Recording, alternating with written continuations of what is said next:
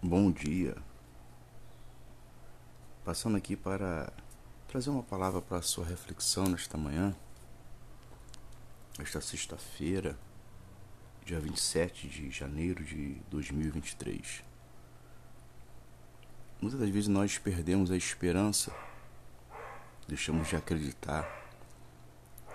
Só que nós temos um caminho, uma verdade que nos leva à vida eterna, Jesus Cristo. Aqui no Evangelho de João, no capítulo 6, a partir do versículo 22, ele começa aqui na sua fala, falar que ele é o pão da vida, que quem não come da sua carne, não bebe do teu sangue, não tem a vida eterna. E ali, alguns resistem o que ele fala, alguns começam a abandonar. A partir aqui do versículo 60, diz assim: Muitos pois de seus discípulos, ouvindo isso, disseram: Duro é este discurso, quem pode ouvir? Sabendo, pois, Jesus em si mesmo que os seus discípulos murmuravam a respeito disso, disse-lhes: Isto vos escandaliza? Que seria, pois, se visseis subir o filho do homem para onde primeiro estava?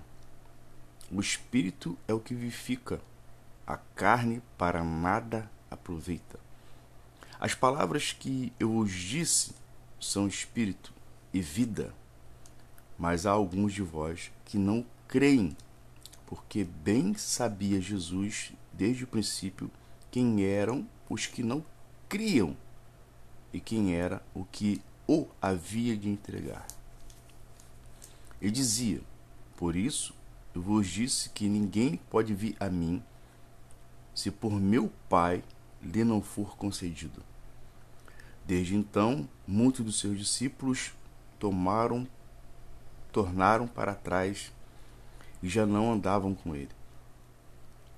Então disse Jesus aos doze: Quereis vós também retirar-vos?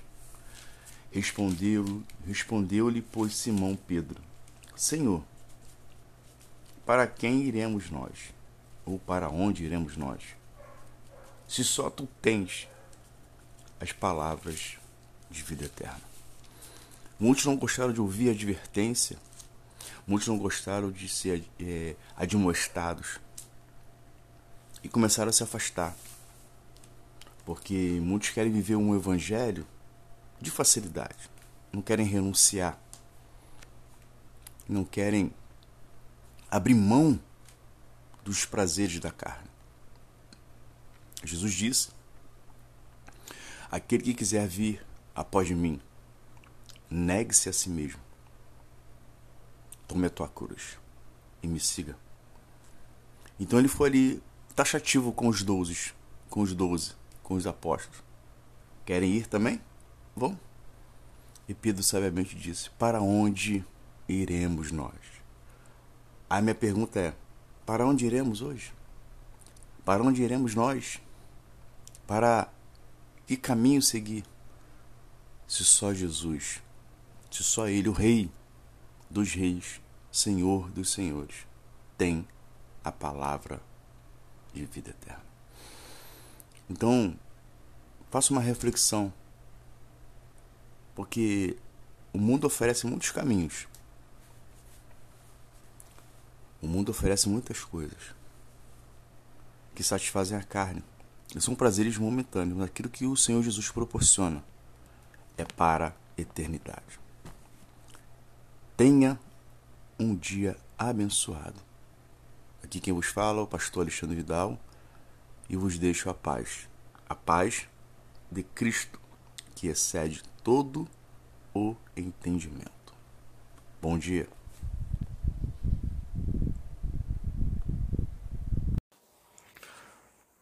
Bom dia, a paz do Senhor. Passando aqui para deixar mais uma palavra para nossa reflexão nesse dia, que se encontra em Gênesis, capítulo de número 41, versículos 50, 51 e 52, que diz assim: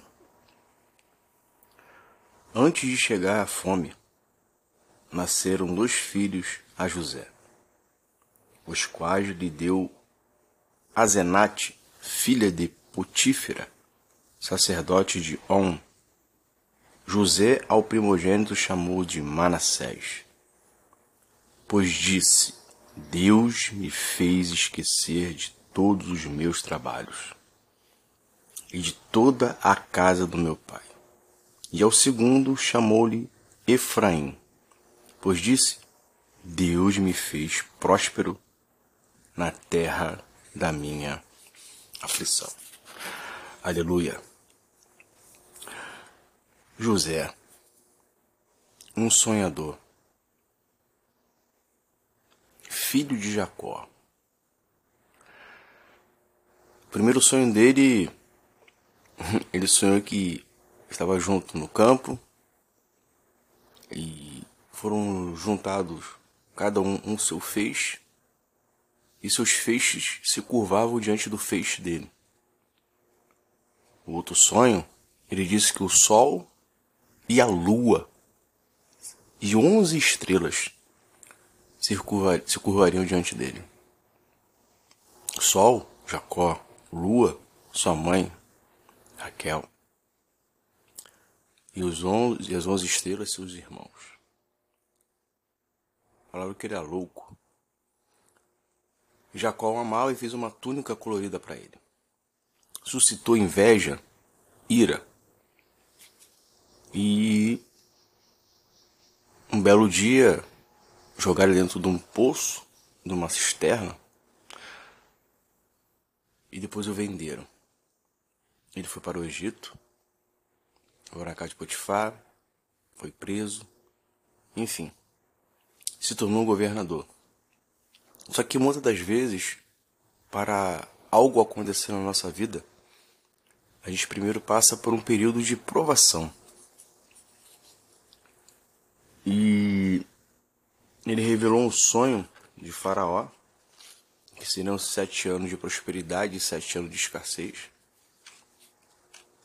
E aqui mais uma vez Deus fala com ele. E antes de chegar a fome, né? antes de chegar os sete anos de escassez, nasce dois filhos, Manassés e Efraim. Manassés significa levado a esquecer. O texto disse isso. Ele foi levado a esquecer tudo aquilo que ficou lá atrás, tudo que ficou no passado. Aleluia. E Efraim significa duplamente frutífero, ou seja, próspero em meio à aflição. Ou seja, para você poder alcançar, você precisa primeiro esquecer o que ficou para trás. Um passado de dor, de tristeza, de angústia, esquecer. Aprender esquecer.